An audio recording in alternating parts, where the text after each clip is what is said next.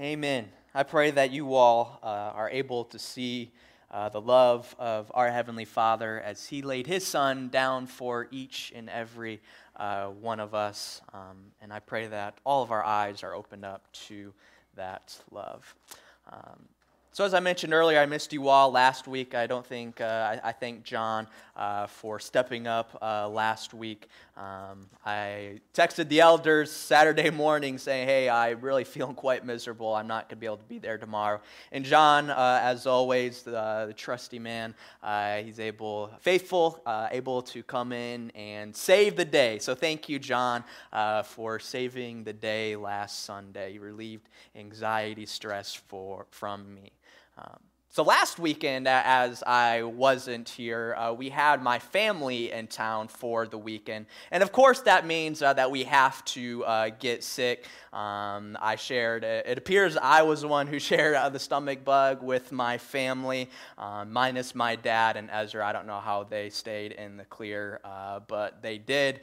Um, if you guys remember last time my family was in town, it was the first weekend in November. Um, and that was the weekend that a lot of us uh, graciously uh, shared uh, COVID 19 with each other. So uh, my family is never going to want to come back to Ohio. The past two times they've come, they've gotten sick. Uh, so they're never going to want to come back. So I'm, I'm just going to have to enjoy my time with you guys here in Ohio. Um, and thank God for technology that I can virtually talk to my family up in Michigan. Um, so, we have a lot of information to talk about today. We're, we're in the last week of our series.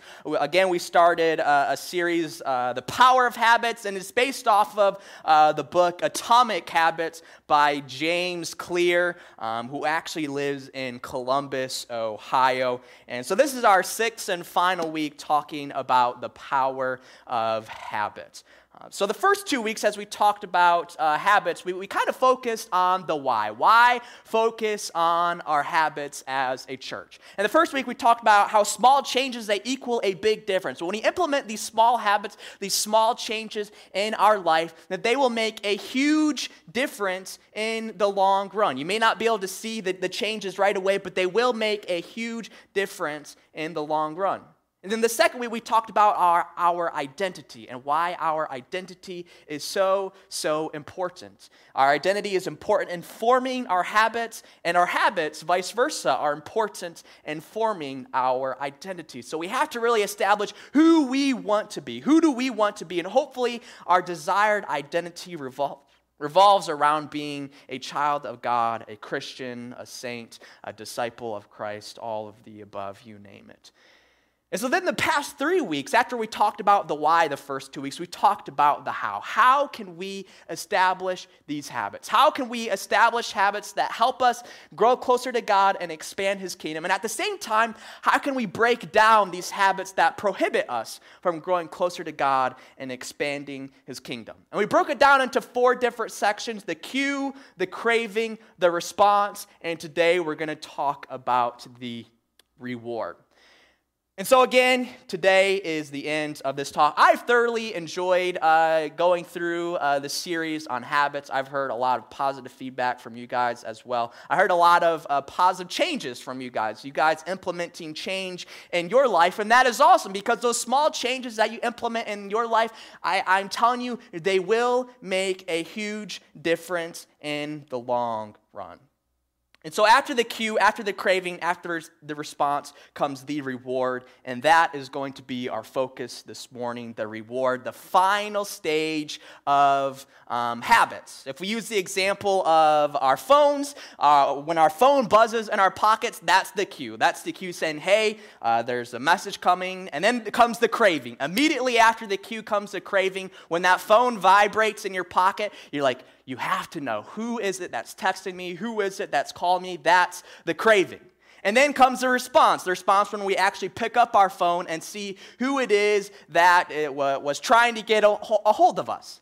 And then finally comes the reward. Whether uh, we enjoyed that response, whether we enjoy the communication with the person or not, we are rewarded in a positive manner or a negative manner, one way or the other.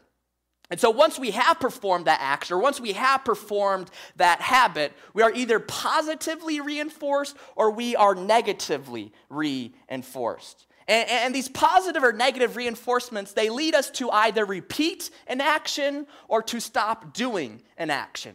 I mean, this is parenting 101. If, if, if you want your kid to repeat an action, then what are you going to do? You're going, you're going to positively reinforce that action.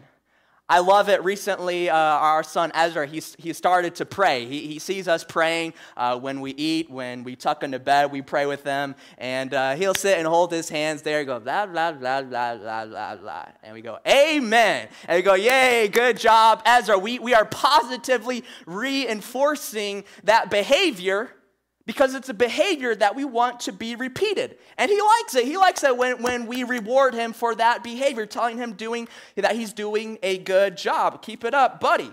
I'm sure you, all of you parents out there can relate to that. On the other hand, when we want a kid to stop doing a certain action, then we need to negatively reinforce them. And this is why we punish kids when they misbehave. Ezra, when, when he was growing up a, a handful of months ago, he, as he was exploring the world, he was constantly, constantly digging into the electronics under the TV. And let me tell you, it took a lot, a lot of negative reinforcement. A lot of me gripping his wrist real tight saying, Ezra, no. And, and, it took him a long time. He's a slow learner, very, very slow.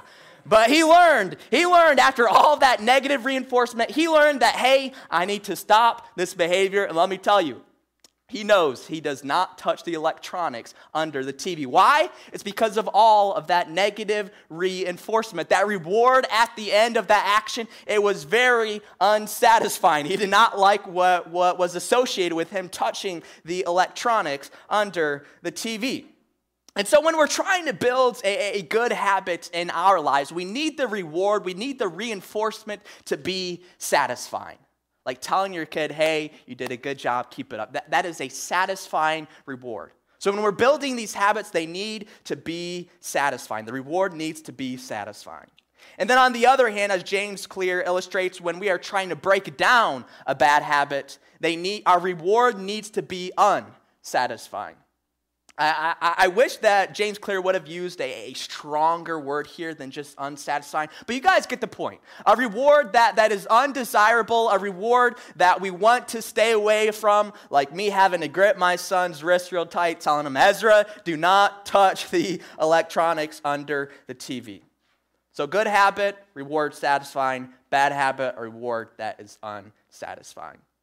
And so today I'm going to give you guys three practical ways in which you can focus on the rewards being satisfying, and three practical ways in which you can make the rewards unsatisfying for bad habits. And, and as they're, they're passing those papers uh, out, you can just set them aside. We'll, we'll, get, them, we'll get to them later on in uh, the message.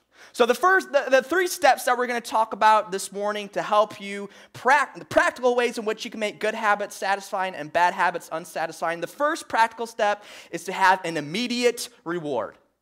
Immediate reward. So, in the long run, nearly all good habits are satisfying. And at the same time, nearly all bad habits in the long run are unsatisfying. The issue comes, though, is, is, that in the immediate moment, in the immediate moment, these good habits that we apply in our lives, they are not satisfying at all. At the same time, a lot of those bad habits that we have in our life, in the long run, they're unsatisfying. But it's in that moment, it's in that moment that, that these bad habits are satisfying to us. And this is a big issue because uh, uh, of the issue of instant gratification. We, we've talked about the issue of instant gratification before. Our society is training us more and more to instantly gratify the desires that we have in our lives. It's the reason why Esau Esau, he sold his birthright to his brother Jacob in Genesis. He did that because he was working out in the field and he was really hungry, and Jacob, his brother, gave him a bowl of stew. And so Esau sold his birthright, the birthright that, that ultimately can be, can be descended from the line of Abraham. He, he sold that birthright just to have a bowl of stew, just because he was hungry, because he wanted to instantly gratify his desire uh, to eat, as he was a hungry, hungry man. And so, that this idea of instant gratification, this idea of these immediate rewards, they can be very, very dangerous because we walk around in our lives and we walk around with blinders. We all walk around with blinders on our eyes and we can't see past the immediate. We can't see the results that are going to come in the next day or weeks or months or years down the road. All we can see frequently is the immediate response that, that we will receive, the immediate reward. We know that, that when we put that piece of broccoli in our mouth, we know that, ugh, that is not going to taste very good. We, we, we know that immediate response. We know that when we put a cookie in our mouth, we know that, mm, that is going to taste delicious. We don't really contemplate the, the consequences down the line. When we talk about pornography or, or sex outside of marriage, when, when, when we are tempted by these desires that we have, we, we don't see past the, the immediate desire that we have as it's satisfying in the moment, but we know days down the line, weeks, months, years down the line, they are extremely unsatisfying as they draw us away from God. And so it's such a big danger when we talk about our immediate rewards because, again, more often than not, these good habits are immediately unsatisfying and bad habits are immediately satisfying. And we need to be aware of that and we need to try and combat this notion. We need to combat this and we need to do our best to try and make the good habits immediately rewarding. And we need to try our best to make these bad habits immediately unsatisfying. It's difficult to do. It's not natural. As again, naturally, it works the other way around. So, if you're trying to develop a good habit of reading your Bible every day, you, you, may not be the, the biggest fan of reading. It might be a struggle for you to sit down and read a chapter or two of your Bible. So, if you're struggling implementing that habit, I would encourage you to reward yourself immediately after you read that chapter or two or three of your Bible. Maybe reward yourself with uh, your favorite drink or your favorite TV show. It's kind of the same idea as the temptation bundling. When we were talking about the craving, we, we, we talked about how you can uh, bundle something that you need to do with something that you want to do. Like, we all need to be reading our Bibles. And so, maybe uh, to try and lure yourself, to tempt yourself to read your Bible, maybe you connect reading your Bible with drinking your favorite cup of coffee or favorite uh, cup of tea or whatever it may be. Or maybe you reward yourself by watching your favorite TV show after you have read your Bible. But whatever it may be, we, we, we need to focus on immediately rewarding ourselves after we have performed a good habit. Because again, we, we, we are, are creatures of instant gratification. We can't see past the next five minutes frequently. We need to reward ourselves immediately. And at the same time, when it comes to the bad habits, this is even more difficult. We need to learn to make our bad habits unsatisfying in the moment. Maybe if you want to uh, eat healthier, this is just an easy example. Uh, each time you eat an unhealthy snack, maybe you say that, hey, I'm going to go walk for five minutes or I'm going to go eat a veggie with it, whatever it may be. You're going to have to get more creative with this. You're going to have to get more creative in how can we make our bad habits unsatisfying in the moment. Because that is the whole lure, that, that is the whole attraction of these bad habits that we have in our life, the, these habits of sin. The whole lure is that they are satisfying in the moment. When we have a desire uh, uh, uh of lust or, or, or greed or whatever it may be, we want to immediately satisfy that desire. And so we have to try and combat that and get creative. James Clear uh, makes the suggestion that you may want to try making your bad habits public when you partake in a bad habit, like maybe at least tell a friend or, or a group of friends. Let me tell you, that takes guts.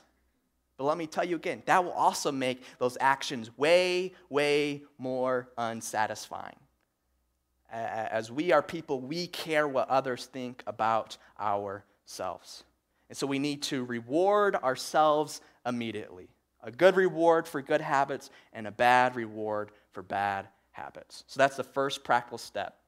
The second practical step in how you can make good rewards satisfying, or good habits satisfying and bad habits satisfying, is to develop a habit tracker. A habit tracker is important. It's when you check off a habit that you are currently working on. It's kind of the same idea as a to do list. You know, you, you get a sense of dopamine running through your body when you check something off, signaling that, hey, I accomplished something that I set my mind to, something that I wanted to do. And so I've done a to do list, but to be uh, honest with you, I've never tracked my habits before. I, have never sat down and, and saw how many times I've read my Bible consecutively, or how many times I've prayed or read a book, whatever it may be. I, have never tracked my habits before. Does anybody, have, does anybody here have any experience in tracking their habits? Raise your hand if you've tracked your habits before. So, just a, a, a, couple of you guys. Well, this is something that, that I look forward to implementing in, in my life and, and tracking these habits as it's satisfying. Uh, in, the uh, Enneagram a personality test, I, am a number three. I'm an achiever. I love to achieve things. I'm driven by success. I'm driven by achieving different things in life. And so I love checking things off. I love that sense of, of dopamine running through my body. And so starting tomorrow, Jamie and I are actually going to start tracking our habits that we want to measure together. And if you're like me and, you, you've never tracked your habits before, I would suggest starting small and simple. Only track a couple of habits. Don't track 20 different habits that, that you want to apply in your life. Yeah, it would be awesome if you could uh, apply all 20 of those habits in your life, but start small and start simple. And I encourage every single one of you guys here, I'd encourage you all to track your habits of praying and reading your Bible. In my eyes, those two habits, they need to be habits that we are focusing on praying and reading God's Bible. Because every single Christian needs to develop a habit of praying and reading God's Bible. Coming, coming to church once a week, that, that, that's not enough. That's not enough. That, that's not acceptable. We, we need to have individual uh, study in God's Word, and we need to be seeking that relationship with God on an individual basis through prayer. And so start small, start simple with, with, tracking your habits, but I would please recommend, I please encourage you guys to track your habit of praying and track your habit of reading your Bible as well. And maybe for you, those are the only two habits that you want to track. And if you effectively track those two habits of praying and reading your Bible, that is a huge mission success. But maybe for some of you, you want to add a couple of different habits that you want to track as well. Me personally, I'll be tracking five habits that, that I've established. I'll be tracking uh, my prayer life, I'll be tracking uh, me reading the Bible, reading any other book, um, not in the Bible, working out, and waking up in time. Keeping it simple, just five habits that I want to implement in my life and track on a daily basis. And at the same time, if you are someone who struggles with a particular sin, if you're someone who is lured into the temptation to, to one particular sin, that I encourage you to track that habit, track that behavior as well. See how many times you, you can resist that temptation of that bad habit that you have in your life. And when you keep track of your habits that, that you're tracking in your life, try to build a streak and don't break the chain. When I was in high school and college, Snapchat was becoming quite popular. Raise your hand if you've heard of Snapchat.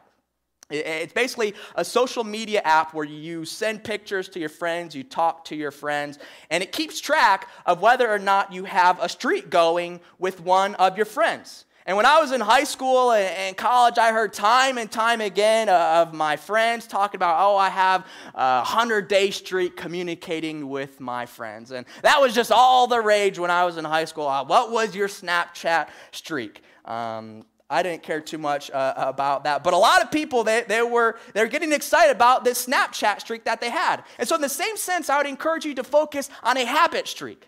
Get excited uh, about accomplishing your habit of reading your Bible 10 days in a row. Get excited about that. Keep that, keep that streak going and don't break the chain. And when you're keeping track of your habits, never miss twice. Never miss twice. When life throws whatever at you and you aren't able to do a habit, do your best to get back on track immediately. Because the second that you miss a habit twice in a row, now all of a sudden, guess what? You're starting a new habit. You're starting a new habit of not praying You're starting a new habit of not reading your Bible. And so never miss twice. Do all that you have to never miss twice because the second you miss two times in a row, you are now developing a new habit of not praying, not reading, whatever habit you are trying to track.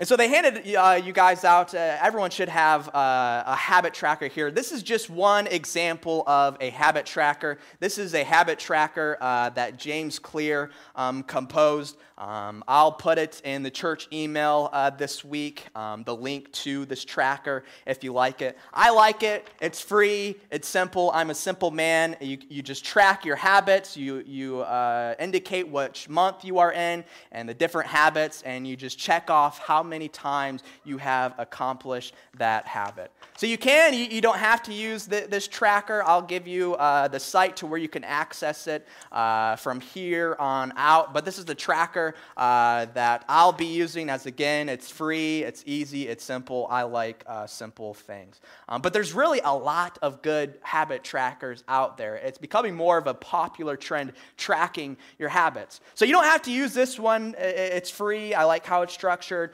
Um, but you can go find another one. There's some journals out there. James Clear has a journal uh, of a habit tracker. There's also a lot of digital options. If you're someone who likes uh, to look at things on your phone or computer, whatever it may be, there, there's a lot of digital habit trackers as well. Type habit tracker on your app store on your phone, and, and there are tons and tons of options of how you can track your habits. But I'd really encourage you guys to start tracking your habits. I'm excited personally to, to start tracking our habits tomorrow. It's a perfect time to do so. Tomorrow is March 1st, the beginning of a month. And I'd encourage you, just try one month. Try one month. Try all of the month of March to track your habits of praying and reading your Bible and any other habits that you would like to track. But it's the perfect time to get started right now. So that's the second practical step in, in, in making these good habits satisfying and bad habits unsatisfying.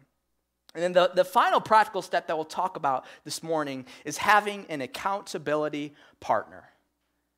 An accountability partner. We have to have someone that we trust that can hold us accountable. And for our purpose of developing good habits and breaking down uh, bad habits, it might, it might work best to find an accountability partner with someone within the church, someone who is putting their focus on these habits as well. As these past six weeks, we've all had a focus on habits. And so hopefully we all have that, that passion for these habits right now. And so hopefully you can find someone within the church to track your habits with, to, to, to keep you accountable. I mentioned that Jamie and I, we're going to be uh, tracking our habits together. And so we are going to be able to hold each other accountable. I'm physically going to be able to see eh, eh, if Jamie's read her Bible today or if she's prayed today. She's physically going to be able to see if I prayed and if I read my Bible today, and we can hold each other accountable. It's, it's a beautiful part of a, of a relationship. You, you can hold one another accountable. You can hold each, the other person to the standard that you see fit. And so I'd encourage you to find a trusted family member, trust a friend, maybe a spouse, whatever it may be, maybe a trusted coworker or someone within the church. Find someone that will hold you accountable. And it has to be someone who's not going to be afraid to tell you, hey, you need to step up your game. You, haven't been doing a good job of reading or praying or whatever it may be. It needs to be someone that you're close enough, that you have a close enough relationship that's not too scared to tell you, hey, come on, step up your game. At the same time, it needs to be someone that you're not too, too afraid to admit the bad habits in your life. You know, a part of, of keeping someone accountable is you want them to uh, implement these good habits, but at the same time, you want to make sure that they're staying away from some of the bad habit, habits that tempt them in their lives. And so when you report to your accountability partner that you read your Bible every day this past week, let me tell you that it's going to be so, so satisfying.